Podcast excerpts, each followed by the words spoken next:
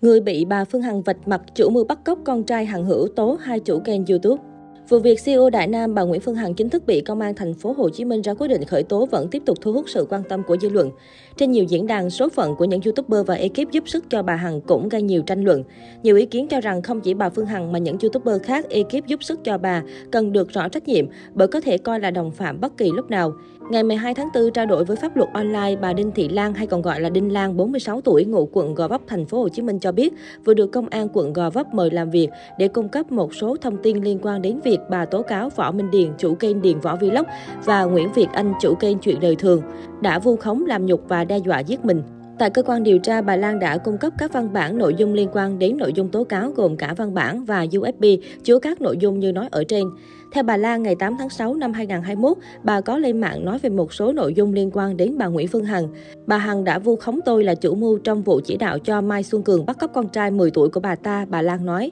Theo bà Lan, bà Hằng còn lên mạng làm nhục mình với nhiều từ ngữ tục tiểu. Từ các nội dung do bà Phương Hằng phát tán trên mạng, các youtuber ủng hộ đã vu khống làm nhục bà Lan. Bà Lan cho rằng chủ các kênh chuyện đời thường và Điền Võ Vlog đã vu khống bà lừa đảo ăn cắp. Thậm chí chủ kênh Điền Võ còn công khai treo giải thưởng cho 5 người đánh tôi. Bà Lan nói và cho biết đã tố cáo những nội dung trên đến công an quận Gò Vấp. Bà Lan yêu cầu công an quận Gò Vấp khởi tố vụ án, khởi tố bị can với chủ hai kênh YouTube trên theo quy định. Công an quận Gò Vấp đã tiếp nhận tố cáo và đang xác minh làm rõ. Tại cuộc họp báo chính phủ thường kỳ tối 4 tháng 4 vừa qua, Trung tướng Tô Ân Sô, chánh văn phòng Bộ Công an đã thông tin bước đầu về quá trình điều tra vụ việc liên quan đến bà chủ Đại Nam. Ông nhấn mạnh hoạt động của các đối tượng trong vụ án này rất tinh vi, số lượng người tham gia đông, phạm vi rộng cả trong và ngoài nước, gồm các cơ quan ban ngành từ trung ương đến địa phương.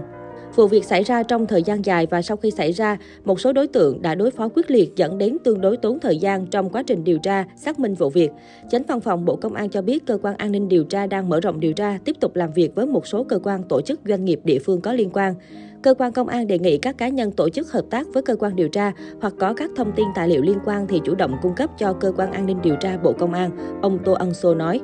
Theo luật sư Nguyễn Hồng Lĩnh, đoàn luật sư thành phố Hồ Chí Minh, đối với trợ lý, thư ký, khách mời cùng tham gia với bà Hằng trong các buổi live stream nếu điều tra phát hiện có sự bàn bạc thống nhất giữa bà Hằng và những người này về việc dùng các lời lẽ khiếm nhã, xâm phạm đời tư của người khác, lợi dụng quyền tự do ngôn luận để bịa đặt, xuyên tạc, lăng mạ, lan truyền thông tin sai sự thật, cơ quan chức năng có thể xử lý hình sự về tội lợi dụng các quyền tự do dân chủ, xâm phạm lợi ích của nhà nước, quyền lợi ích hợp pháp của tổ chức cá nhân theo điều 331 Bộ luật hình sự với vai trò đồng phạm. Đối với những người tham gia bình luận trong các buổi livestream hoặc sử dụng các thông tin của bà Hằng đưa ra không đúng sự thật để làm nhục vu khống người khác, được xem là hành vi bị cấm theo luật an ninh mạng. Những cá nhân tổ chức bị xâm hại có thể yêu cầu cơ quan quản lý, cụ thể Sở Thông tin Truyền thông xử phạt vi phạm hành chính hoặc kiện ra tòa, yêu cầu đính chính thông tin xin lỗi và bồi thường thiệt hại.